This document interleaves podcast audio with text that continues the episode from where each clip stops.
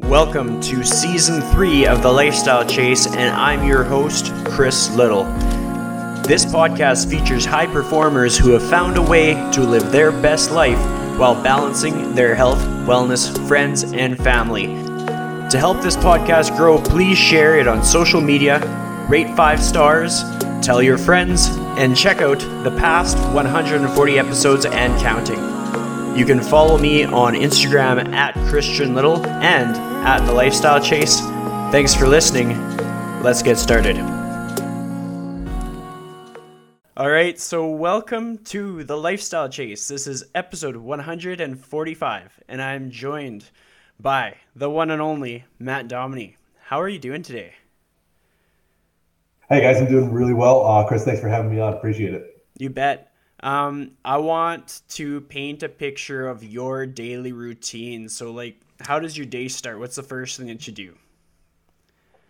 So I still am an independent trainer and I still work, uh, I still train clients uh, in person as well. So usually what happens is I'll, I'll usually wake up around like, depending on what time, what day, what day of the week it is, um, I'll usually wake up around like four thirty in the morning or five in the morning and train my first client, uh, depending on who, what time he's coming in. At either five thirty or six. Um, so that that's Monday through Friday every day. Um, so that's the first thing is usually that. I drink my breakfast in a protein shake in the morning, and I've drank the same protein shake and coffee for the last probably, man, I don't know, probably since two thousand thirteen when I started picking up five a.m. clients. So it's two thousand twenty, so it's probably seven years now. I've had the exact same breakfast every single day. Um, sounds about right. All the other trainers who are going to listen to this are going to go, yep, that's me. I do the same thing. Um, because that's that's just how our life is, man. It's like I'm not waking up at four thirty in the morning and like making a full breakfast for myself. Like absolutely not. I'm not making one the night before because I'm tired and going to bed. Um, so usually in the morning I'll have like three or four clients. So I'll usually train from either five or six to like eleven o'clock, and then I uh, I, I start working on the stuff that I do with uh with Kyle for Compound Performance. So there it's going to be like remote training, client updates, client response videos, uh, the group mentorship calls, any calls that I've got with Kyle himself, um, and then usually a couple uh, clients in the evening as well from like four to like six or seven. Awesome. So I'm going to give you a bit of an introduction, just like it's nicer to have somebody else introduce a person than having to introduce yourself. So for my audience, um, I came across Matt partly because of social media, partly because of the Compound Performance Mentorship that I just finished, but I've seen you on social media for like upwards of a year, and I never knew as much about you as I knew after going through the mentorship. And some of the things that stand out to me is like you're a very like strong individual, like there's no question, but also just like if ever a person is looking for somebody that like genuinely cares, Matt Domney is a person that genuinely cares. Now he masks it with trolling yeah, through the D Ms. Thank you. and of course. Like, that's what we gotta do. I, I find some of the kindest, most thoughtful people are pretty sneaky with it. Like we'll just, we'll be very genuine, but um, we'll try and like guard our genuineness by like trolling people and like friendly teasing and stuff. But I would have to say like, the amount that I learned from like your knowledge with programming and even just the takeaways that I got with my own training with AMRAP, like for anybody that's never tried AMRAP, you got to find a way to get onto that program because like the amount of gains you'll get from that is just unreal. Like everything that I did got better with that. AMRAP. Yeah. Yeah. I appreciate that. Thank you.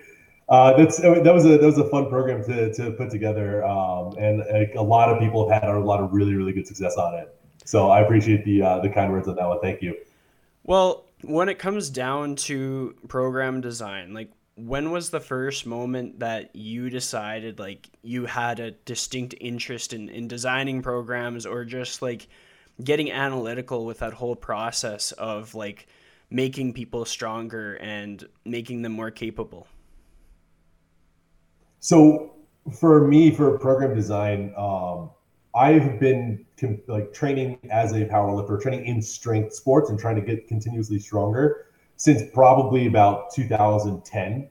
Um, so I've been I've been trying to continuously get better and build my own self up to do more and just be like be more capable and a stronger person for probably about ten years now. And when I started becoming a coach, that was the one thing that I wanted to do. Was I, I've always wanted to work on like helping to make other people stronger. Um, and that's that's where it really comes down to, is like a lot of like a lot of trial and error and a lot of experimentation and reading and trying to find out different resources that I can also use uh, to experiment on myself and try on other people to make them as strong as I possibly can too. Um, so that's that's one of the one of the biggest things that I've I've I've found for myself is just a lot of trial and error to get myself to where I am now. I've done a lot of dumb stuff and I've messed up on myself quite a bit, and uh, now I try to not apply those lessons. I try to like remember what I did and not do that with other people. So having started all that stuff in two thousand ten, at what point did you start to really dial it in with like your work with spreadsheets? Like what sets you apart in my eyes is you have a really strong understanding of how you can best utilize like simple processes. Like the amount of things that you taught us how to do with like Excel, I was like, holy shit, you can do that? Like how did you get into that world? So with that, well, it basically, so what I what I look at with this is like I am an inherently lazy person. Um, unless I'm scheduled out to do something, I'm not going to do anything. So with me, what I'm looking at with this is what I try to do with like something like a spreadsheet or an Excel sheet is I try to find out and work with the end in mind of what information am I trying to collect that'll make my life easier to program out with a with a with a client, right?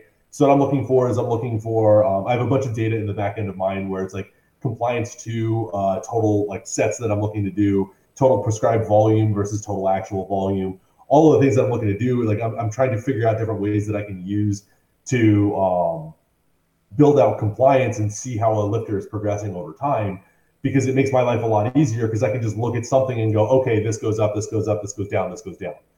Or like, like this gets heavier, this gets heavier, this gets lighter, this gets heavier, this one goes up, this one goes down, this day moves the way that I want it to go. And it made my life a lot easier to just try to learn as much as I could about things like Excel, because the more that I can do with it, the easier it makes my life in terms of data collection, which gives me the ability to program out better and more effectively for the people that I'm working with. So I can like plan periodization schemes a little bit better. I can plan individual weeks and sessions a little bit better, and I can kind of catch things as they need to. So if I'm looking at a session uh, at, a, at a lifter who's doing really, really well over the course of a training cycle, but their deadlift is suffering and everything else is moving up, we might just take a little break and deload that deadlift as opposed to deloading everything else and drive the other things a little bit more. Because like the way, the way that I'm looking at this is the way that I look at programming now is like every like systemic fatigue is definitely going to be one of the most important factors to consider when we're looking at uh, building a training program and, and training people over time. But there's a lot of things that we can say for like if we're looking at performance as a whole, we can probably eke out a lot of extra gains if we don't just deload everything all at the same time. And if we're to structure it a little bit more effectively with Uh, looking at what stimulus a person is not recovering from anymore, right? So if we're looking at like if they're if they're not recovering from like if they're doing really well on their squat, like I'm probably not going to deload that one at all. I'll probably just keep driving that one until we need to. But we can always throttle back the bench or the deadlift while those are uh, the ones that we have to recover a little bit better. So that's one of the things that I look at with the spreadsheets is it gives me a lot more data that I can use to look at this as a whole and not just make a blanket statement of like three weeks on, one week off, three weeks on, one week off. I like that. And I can appreciate like the, the technical know-how. Like what was the, the first um, direction that you took when you were wanting to learn more about spreadsheets? Like, did you learn from somebody else? Did you just Google it? Did you take like an Excel course? Honestly, it was just trial and error and Googling it and uh, trying to figure out what I wanted to do on my own. And like, that's the thing is like, there's a ton of free resources on uh, the internet about how to make Excel do what you want it to do. Um, and then all it really comes down to is just reading and comprehending the formulas that you're looking to to figure out, right? Where it's like if you're like I always I basically like try to get everybody to start with like basic addition, subtraction, or multiplication, and then from there we just go to uh, much more in-depth uh, formulas after that, because what you you guys can you can make some very very incredibly in-depth one that kind of like tag things for whatever it is that you want. Uh, you just have to like start with the basics and learn how to get everything else done after that. It's kind of like learning how to read, right? Like we all start off reading a book. We all start reading off like like C-Spot Run, which is like all of the, the biggest word is like a four-letter word. And now we're all reading at like the like a third grade level, which is probably where I stopped. But we're all reading at a significantly higher level than we were before. And we have a lot a better ability to comprehend um, like syntax and grammar and much more complex words and, and, uh, and thoughts Um, so it ends up kind of being the same thing with this, is like, you're just learning a new, you're basically teaching yourself a new language with a, with spreadsheets. And that's what you kind of have to do, is like, understand that that's how it's going to be. And you can't just try to jump into the really complex stuff right away, and you have to figure out how to get yourself into that position. Totally. Um, we're going to pivot a little bit. So with you working with Kyle Dobbs, like where, when did you meet him? Uh, what was your first impression, and what, um, cements your, uh, your partnership as people that work together in this mentorship and just in the business? So in two thousand nineteen, I was at a corporate gym that I absolutely hated, and I was really, really stale in my development, because the gym that I was at would consistently bring the same four pieces of continuing education down. And it was a gym chain that I'd been working with since two thousand thirteen. And I had done every single one of those continuing education things or uh, seminars that they were bringing in back in two thousand thirteen. So this is eight, six years later, and they're still bringing in the exact same ones. And I'm like, cool. Like, I, I'm not going to take a level one kettlebell cert for the fifth time, because like, I'm not going to get anything out of this one. Like, I like the instructor and he's a really cool guy, but like, I, I got it. Like, I've been doing, I've been doing like kettlebell swings and like windmills for like five years now. Like, I know how to, I'm pretty sure I know how to, I'm at least proficient with this. Um, so my, my development was very, very, very stale. And it's like, like another one was like pre and postnatal. So it's like, yeah, I mean, once you kind of get that done once, you don't really, like, you can get a refresher course, but like the rules don't change from time to time, because like the fetus doesn't change from like two thousand thirteen to two thousand twenty. Like, that's just the same as how it's always been. So like, I was very, very stale in my own development. So I hired, I, I was looking for a mentor, and um, I originally reached out to a couple other people, and they were significantly out of my price range. Uh, and I then finally found and stumbled, I was recommended to to go check out Kyle Dobbs. Uh, and I finally hired him to to mentor me in, in January of two thousand nineteen. Uh, I told him that at the, po- at the point that I was looking, I was competing in a powerlifting meet at the end of January. And I was like, listen, I, I definitely want to do this. Uh, but I don't want to get started until after I've done my meet, because I want to focus on this and I don't want to try to overload myself with too many other things. Because like I said, for me, if I don't schedule everything out, like as an inherently lazy person, I'm not going to do it. And that also is another thing that I, I try to do well, is like schedule myself out accordingly, because if I overschedule, I also do nothing.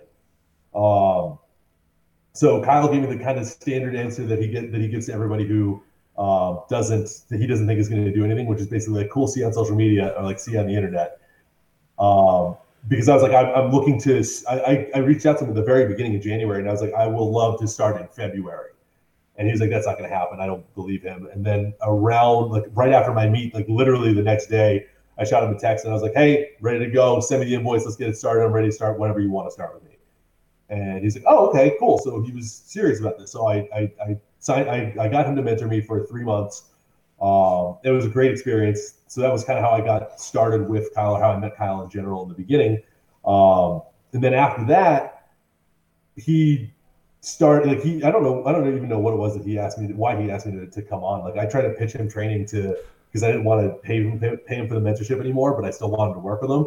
So I was like, yo, why don't you just let me train you for free? And he was like, all right, we can make it, we can make that work. So he, I trained him for free for a little bit. He mentored me for free for a little bit. And then he decided to uh, bring me into the group mentorship to help other people, because he had, um, he wanted to, to launch the group mentorship product. And he had a couple of his other mentees come in and try to help other people. And apparently I did a good enough job that he wanted to bring me on to work with him.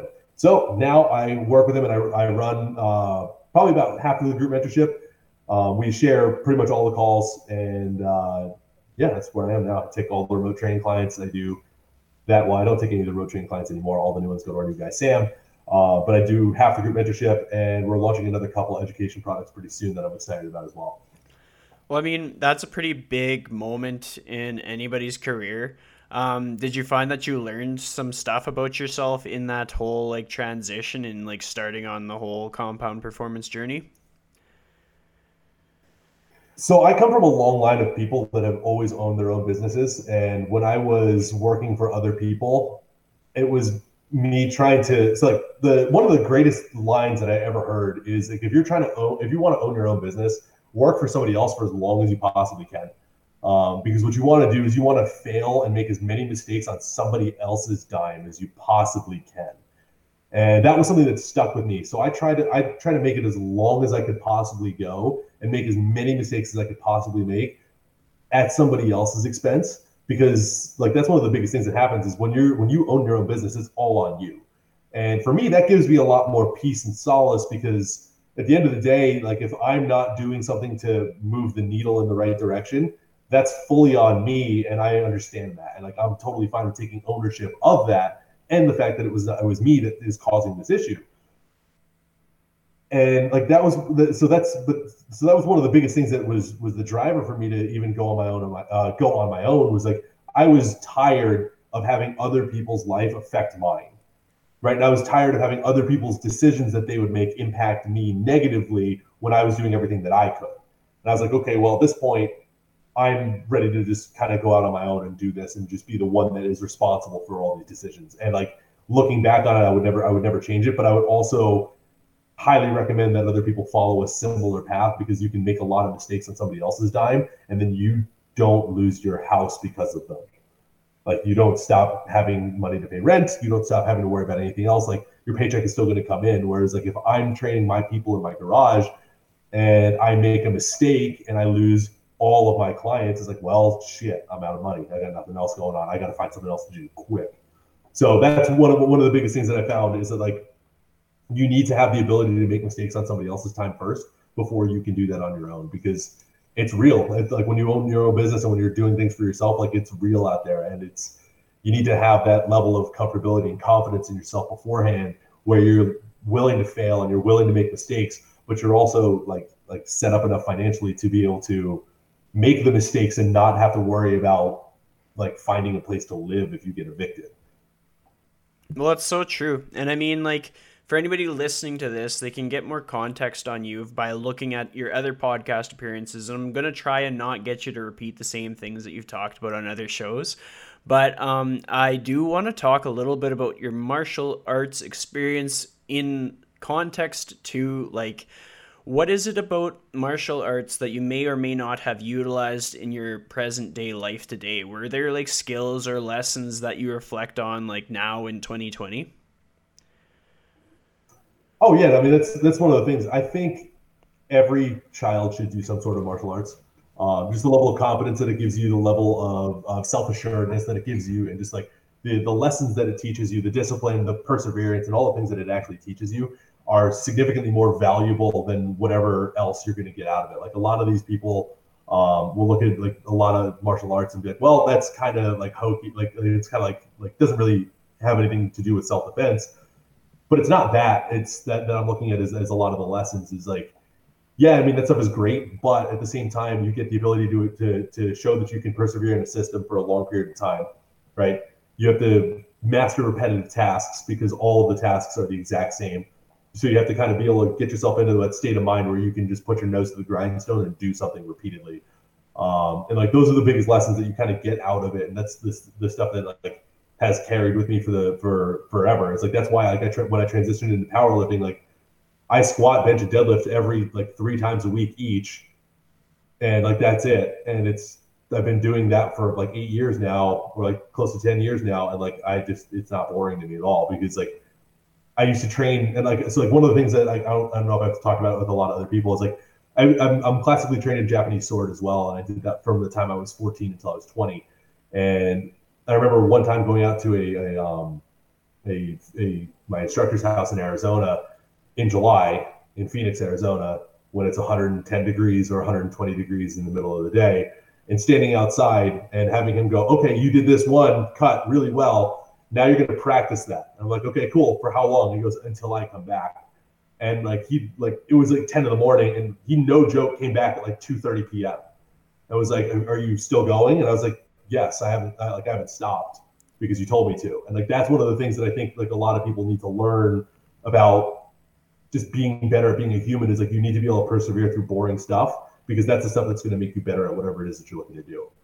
Well, I mean, persevering through boring stuff, but then also like as far as like following a program goes, like I definitely like there's parts of the AMRAP program that I know some people skip over, and I was like finding ways to progress them. Like What I liked about that program was if if you had the right like approach to a challenge and you were willing to take on all of the aspects on it, not just cherry pick your favorite, but actually do like the sled push, like that was a lot of sled push. Like I was dead after all of that. It was like three hundred yards. I'm calculating it in my gym and it's like six or seven back and forth or something like that. I was like, holy shit, man. But I did it.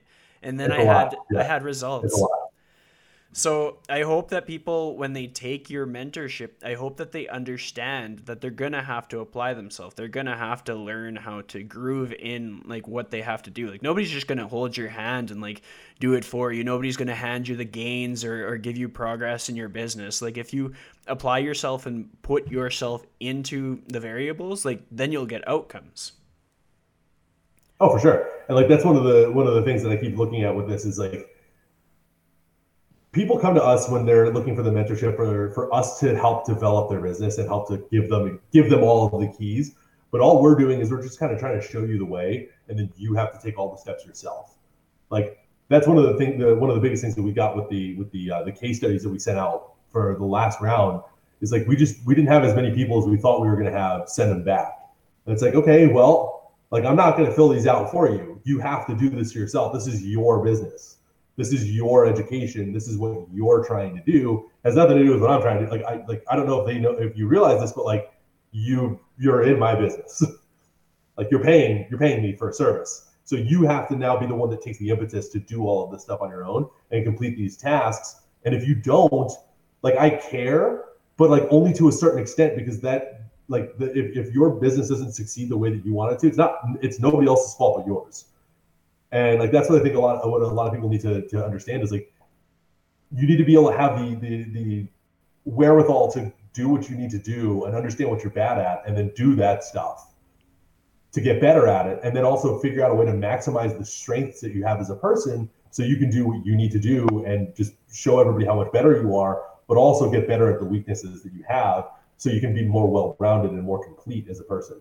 Absolutely. And I'll be like the first to admit, while I didn't send my case study in, um, I have it, I have dual screen monitors at my desk and I have my case study open, like when I'm like figuring out my tasks for the day. And I just reference that because there's so much that I can reference for like, uh, just what I'm fitting into my calendar. Like if I have some, some dead space in my day, well, can I work on some of the things like my Google Sheets? Can I refine some of my processes? Can I work on spreadsheets? Because maybe like there's something I want to learn about spreadsheets that I didn't quite grasp.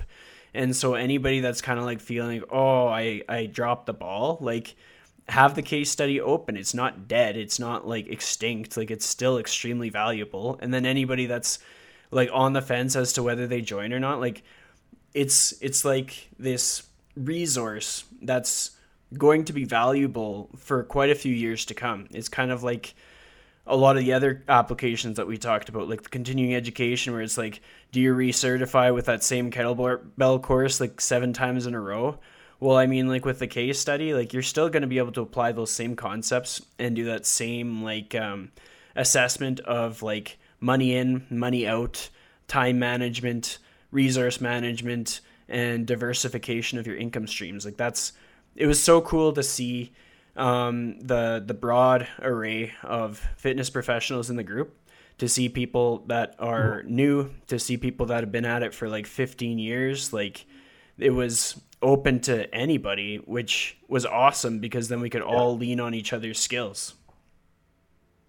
And that's one of the things that we we try to do with this is we we understand that like what we provide is a better structure and organization to this than a lot of other people do. But we all, everybody's input is valuable, right? So that's like the people ask us questions about stuff, but other people will chime in and answer questions all the time. Like that's one of the things that'll happen in the Slack forum, uh, the Slack channel that we have is a bunch of other people will answer a lot of the questions that we that, that get asked in there before Kyle and I'll see them, and they've got really solid answers. So it's like that's it's a it's a useful thing because there's a lot of other people and there's a lot of other uh, uh, perspectives on things that is a very very useful Um, thing for everybody to get because they're not just getting the same voice rep- repeatedly, like over and over and over again. They're starting to learn from other people. They're starting to figure out other things as well, which is cool.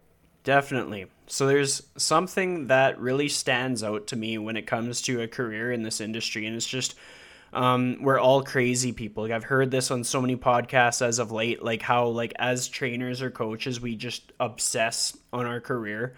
We're like hyper focused on our goals, be that in the gym or like with with our clients. We almost we care more about our clients' progress than our own. Um, I want you to expand on your own experience like that with that. Cause I know, like, I'll give you an example for myself. If somebody asks like, Chris, what do you do outside of fitness? I don't have much of an answer cause I'm just like all fitness all the time, like spare time fitness, work fitness, fun fitness. And so I have to like push myself to do other things. Um, what's, what's your experience with that? Like, So, I mean, that's one of the, one of those things that, like, I'm intensely aware that I'm a thirty-year-old man that posts videos of himself squatting on the internet and posts memes about fitness. And, like, I live on a small speck of dust in this very large, like, infinitely large, incomprehensibly large universe, hurtling through space at thousands of mi- tens of thousands of miles an hour, arguing about respiration strategies with other specks of dust that don't even matter long term.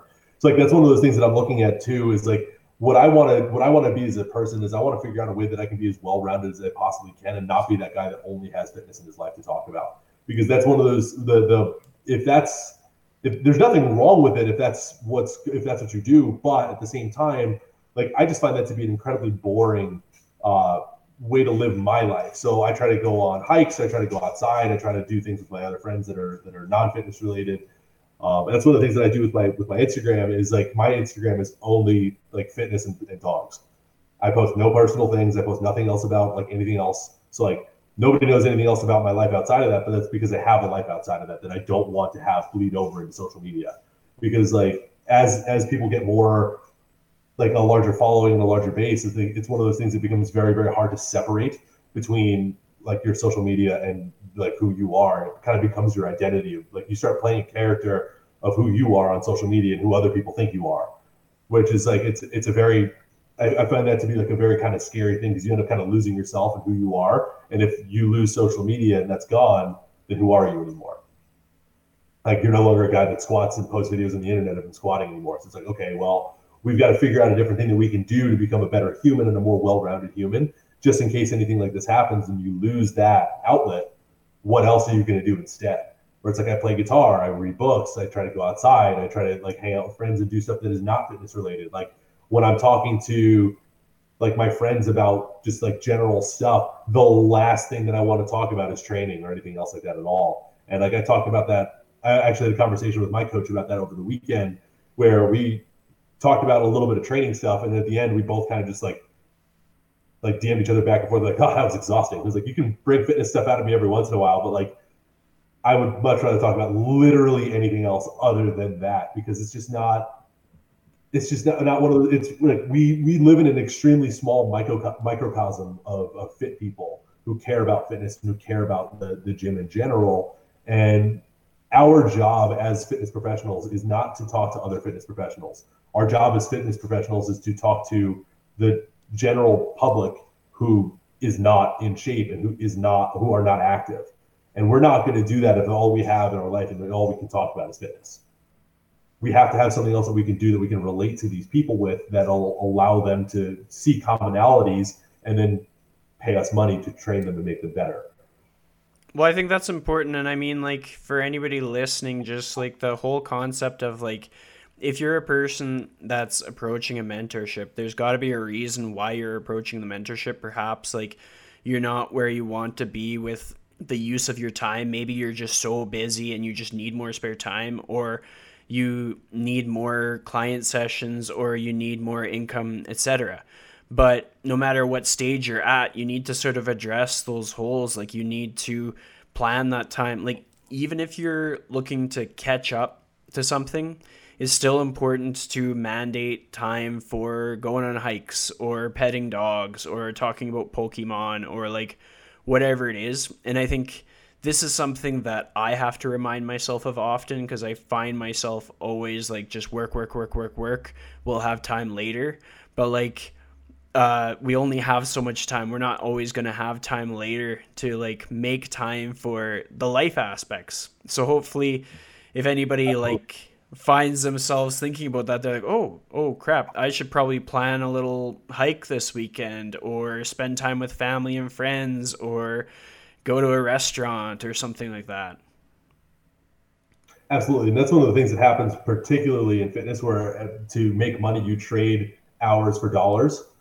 So if you're not working, you're not making any money. And that's one of the one of the things that happens with the commission-based job. It's a little bit more difficult. Is it's a lot harder for people to break out of it, because you're all you have is, if you're not working, you're not being paid. And it's like, okay, well, that's all I'm going to focus on, because I like making money and I need to make money and I need to like be able to pay my bills and pay my rent and pay my like mortgage or whatever it is that I'm paying. Or like if you're Dean Guido, pay your boat, pay off your boat. Um, I have to mention him because it's like, it's, it's fun for me to bother him about his boat. For sure. Um, but like, that's what you have to do. Like you have to figure out different things that you can do to, to talk, to, to make more income. And a lot of people, what they don't realize is they think that what they can do to, to increase their income and increase their, their, their, uh, their hours per week of work is to take another certification or take another course or take another mentorship or take another thing. And like, as somebody who runs a mentorship and runs a course, what I can tell you is that like, that's not the way to make it, to get better at what you're doing. The way to get better at what you're doing is to become a better human that people want to hang out with a little bit more, right? Like, I don't care what three-letter acronym you have. I have literally never once been asked by a client, like, what acronyms that I have, especially if you're looking at the general population. Like, the general public does not know what any of that stuff means. You'd be like, oh, I just got my P R I D and S F R C certification this week. And they're like, all right, cool, thumbs up. I don't know what that means for me. What what is like what is that? It's like they don't they don't know, they don't care, and it doesn't really matter to them. And like I feel like that's one of those things that happens a lot here, is like that's what we do with our mentorship, is like most of our mentorship is based off of like there's there's training stuff involved in like how to do better with your individual sessions and how to build better programs. But most of what it is is about like the first month is about how to become a better human. And like what are your strengths and weaknesses? What are your likes and dislikes? What do you what are your values and what do you look for? That helps you become a better person, that helps you market yourself a little bit more, because that's what people are attracted to. People aren't attracted to you based off of what you know. They're they're attracted to you based off of what, how you make them feel. Well, I mean, it's so true. And I mean, going into the mentorship, I knew my strengths. Throughout my whole career, my, my personality, just my silliness has kind of given me an edge. So coming out of the gates, I was tossing up those crazy uh, Zoom backgrounds because I was like, heck, I know how to do an icebreaker. I'll just ride that wave. Yeah, I mean, that's exactly what it is. It's like trying to figure out different things that you can do to distinguish yourself uh, right away. Like that's that's the that's what we need to figure out how to do as people, is especially if you work on a gym floor when you've got like twenty-five other trainers that work with you that are all wearing the same uniform, all wearing the same shirt, you're all but just a bunch of fit guys and girls. Like you've got to figure out what separates you from these from your coworkers that you can go talk to these people, uh, your clients about, your prospective clients about, and ninety-nine percent of the time, unless it's an extremely specific client or somebody who's coming in with very, very specific goals for a very specific reason, they don't care about your education or your knowledge. It's true. They care about how you make them feel, and like, as long as you don't hurt them, they're probably going to be okay with what you're what you're doing. So for you being someone that's part of like a, a mentorship, like just providing guidance to others, providing people like the structure framework to get to their next goal, do you set goals for yourself personally? Like, do you have like a two year plan, five year plan? What does that look like for you? I don't have a two-year or five-year plan. What I find is that I, what I try to do is I try to make it a little bit more tangible. Uh, so I try to chunk it down a little bit lower and make month goals. Um, so I like I try to look at it as as the course of like a, like an individual month or quarter or quarterly goals, because what I find is if like all the quarterly or monthly goals are moving in the right direction, then the yearly goal is also moving in the right direction. Then the bi like the two-year goal is moving in the right direction. Then the five-year goal is also moving in the right direction.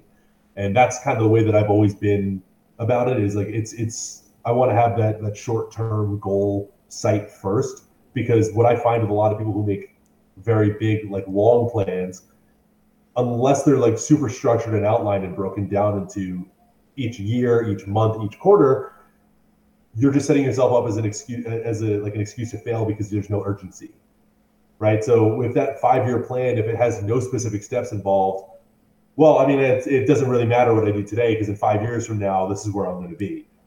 Well, it's like, okay, but do, you don't realize that what you're doing today matters and makes a difference for what you're going to be doing in four or five years. And like, that's where, where I feel like the, like breaking it down and chunking it up a little bit easier into months and quarters makes it a lot more tangible, and it lights a fire under people's ass a lot more because, oh, well, my goal for the end of the week was to do this and I didn't do that today. So now I'm one seventh of like, I've wasted one seventh of my time.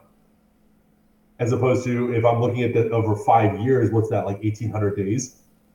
Where it's like, okay, well, I wasted one out of eighteen hundred days. That's it's like under one percent. It doesn't even matter to me. But one out of seven is a much larger percentage of time to waste. And like, that's a, that's a much bigger deal for people. Well, I, that's like a powerful way to look at it. Like I've had discussions with people on goals, and I think the most like achievable way to look at it is, as you said, like taking that bigger number and then structuring it down to like, what does that look like applied to like a one week span, then week two, week three, week four, et cetera. But in terms of like one month or one quarter, um, what is it that you use? What's what's your key indicators for deciding what your goals are going to be or the direction that you're going to go, or like what what delegates that that thought process for you? So what I'm looking at doing over that is I'm just looking at kind of reviewing the previous month and like assessing the wins and losses of the prior month. Um, and this is something that, like this is something that Kyle and I do very, very often. Is we like we have a lot of Zoom calls like internally where we look at what we've done well, what we have done poorly, and we're very objective with ourselves about, okay, well, this was a good win, and this was a huge loss. So how can we minimize that uh, that loss for next month to make sure that this doesn't happen again, so that we can continuously move the needle in the right direction? So it's just a lot, being a lot more objective and honest with yourself, and looking at it from a, from like a like a bird's eye view of like thirty thousand feet, and showing, and just being really transparent about where you messed up and where you failed. Yeah, um, we mentioned Dean Guido and his boat recently, and I kind of want to steer it in more of a lifestyle direction. So like a guy like Dean got a boat, and a boat's not necessarily going to help him with his career, aside from the fact he gets a lot of shout outs on Instagram for it. But what about you for like lifestyle? Like what, what do you gear yourself towards to uh, like, as far as goals for your lifestyle? Are you looking at like going on a holiday or getting a new cool thing or something like that? So for me right now, I'm I, I just talked a whole lot about like having a work-life balance, and now I'm going to talk about why I don't have a work-life balance. Um, I am at the point right now where we're trying to launch and trying to build a, a new business. So we're in technically the start, we're in kind of the startup phase where it's like time off is not really something that happens. And like I scheduled, I took some time off uh, like last week for my birthday, but like other than that, like I pretty much do at least a minimum of like two to three hours of work every single day. And like by two to three hours of work, I mean, like I'll wake up, do two hours and I'll come back and I'll come back and do another two hours. So it's like, I work often throughout the course of the day, and I don't ever get a, I, I don't ever get a full day off, but like, we're also trying to build a business and trying to survive through like the time when everything gets shut down, and trying to survive through the age of social media where saturation is at such an all-time high in terms of what other people are doing, where we have to figure out our ways that we're going to differentiate ourselves. So that's that's kind of what we're looking at doing, is just trying to figure out how we can how we can differentiate ourselves uh, and continuously work and try to push the needle in the way that we want to push it. Because like I talked about earlier, like I'm a I'm a thirty-year-old man that posts squat videos on the internet. Like I'm painfully aware of that fact, and I'm painfully aware that like, fitness is a very transient field, and that longevity in fitness is a pain in the ass. And like when I'm forty and I've got kids, I don't want to be waking up at four in the morning like I'm doing right now to train people, because that sucks. And like training people at seven p.m. because that sucks. And it's like, I don't have, I wouldn't have any time to spend with like, with family. So we're trying to figure out different things that we can do that'll, that'll be like short-term difficult and short-term hard to make long-term success a lot easier and a lot more uh, feasible, that we can then use to reduce the amount of work that we're doing. So it's a lot of work up front to hopefully have a like a large reduction in the future. Yeah, and I mean, that makes sense. And I think a lot of people find themselves in those zones quite often. It's just like, um, if you have like a reason for putting in that level of effort, then that level of effort has a bit more validation to it. But if you don't have a reason, then you're kind of spinning your wheels. Like, you might feel like you're making progress by working really hard, but if you don't have like that plan, or at least you can't, you don't have a formula to come up with that outcome. Like, if a person knows that they're putting in hours towards creating content, or they're putting hours towards a curriculum, or they're putting hours towards like material, then they know that the outcome will be that they have something that they can use for reoccurring income in a different form. But if they're just like uh putting in time, going through social media, hoping that people look at their posts and stuff like that, well, then that can be very draining very quickly. Yeah, and there's a there's a big difference between being busy and being productive. Like, it's super easy to sit there and be busy and say that you're busy, and it's really, really different when you're actually doing things that are productive and trying to tangibly move the needle in the way that you want to move it. Absolutely. And I guess like the, the example that you brought up about social media is like, there's so many people that just mindlessly scroll social media. And if you look at, like, I think one of the best things that Instagram has done recently is give you that, like, in, that in your insights and like your, how much time you're spending on the app. Where it's like, I spend probably about, I spend my, the last, uh, the average that I spent on it last week was about two hours and forty-five minutes. Or it's like, I try not to mindlessly scroll. I'm answering messages. I'm answering D Ms from clients. I'm answering a lot of different things. But I'm on social media for about two hours and forty-five minutes, or three, closer to three hours a day. And that is time that I'm not doing other things. Like, that's a three hour period of time where I'm not being as productive, where I'm trying to figure out how to multitask and I'm not good at multitasking, where I, I'm not driving the, the needle the way that I want to drive it because I have to do this, this other thing at that period of time. So like, that's the thing, is like trying to figure out how to be productive and schedule yourself into productive blocks is something that we go over in the mentorship, but like, I think that's an important thing for a lot of people to learn, because especially when you're making your own, when you're doing your own business, it's super easy to be busy and then have nothing accomplished by the end of the day.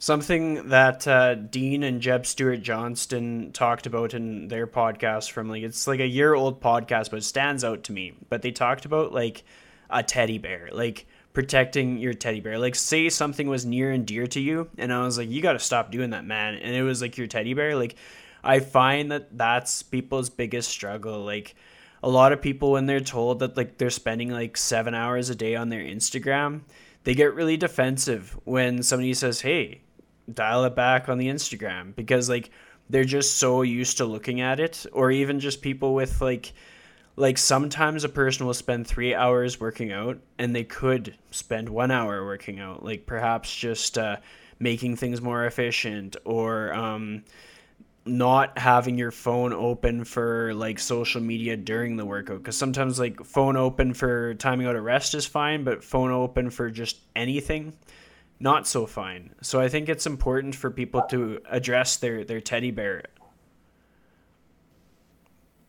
Yeah, absolutely. That's that's that's kind of what we're what we're looking at when we're looking at building out people's like strengths and strengths and weaknesses profiles in the first couple of weeks of the mentorship. Is like, where do you feel like you have the most room for improvement? And like, that's that's an area to be to be super honest and credit and, and open about yourself. And like, that's the one that I find that most people are really, really good at figuring out, is they all they, people all know where their their weaknesses are, and they all know what they need to do, and they all know how to do it. But like, the next step that we try to do is, okay, well, now build a step-by-step plan on how you are going to either eliminate that as a weakness or turn that weakness into a strength, and what can you do for it? And people are just like, uh, I don't, I don't know, like, I don't know, I, I don't get it. And like, that's one of the biggest things that we try to do with this, is like show people that, yeah, like there's like, you're gonna suck at things, and like I, there's a lot of things that I suck at, and like I'm trying, I'm still working on trying to figure out how I can turn those things that I suck at into things that I'm better at. Well, I think it's important that, uh, well, especially from like a mentor-mentee standpoint, me as a mentee, I look for mentors that are also working on themselves, which I really value in like the whole team at Compound Performance. You, you guys are always working on improving yourself, even though you have like a wealth of experience that I can learn from.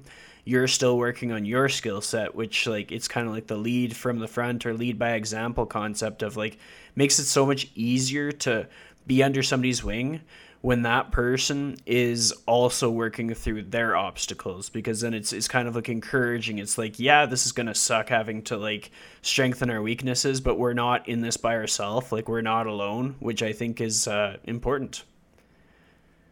Yeah, absolutely it is. I mean, like that's, that's, that, like, that is for sure something that's very important. And that's why we try to collect so much feedback from every single person who goes through the the mentorship. It's like, we understand that our thing, that what we're doing is not perfect, and we're not getting, we're not going to nail everybody's expectations down. But what we want to do is we want to serve as many people as we can possibly serve and get as much, as good of a product as we can possibly have done. So we always ask for a ton of different feedback. We try to be super objective and uh, critical with the feedback that we get, so that we can go, okay, well, this these twenty people hated this section.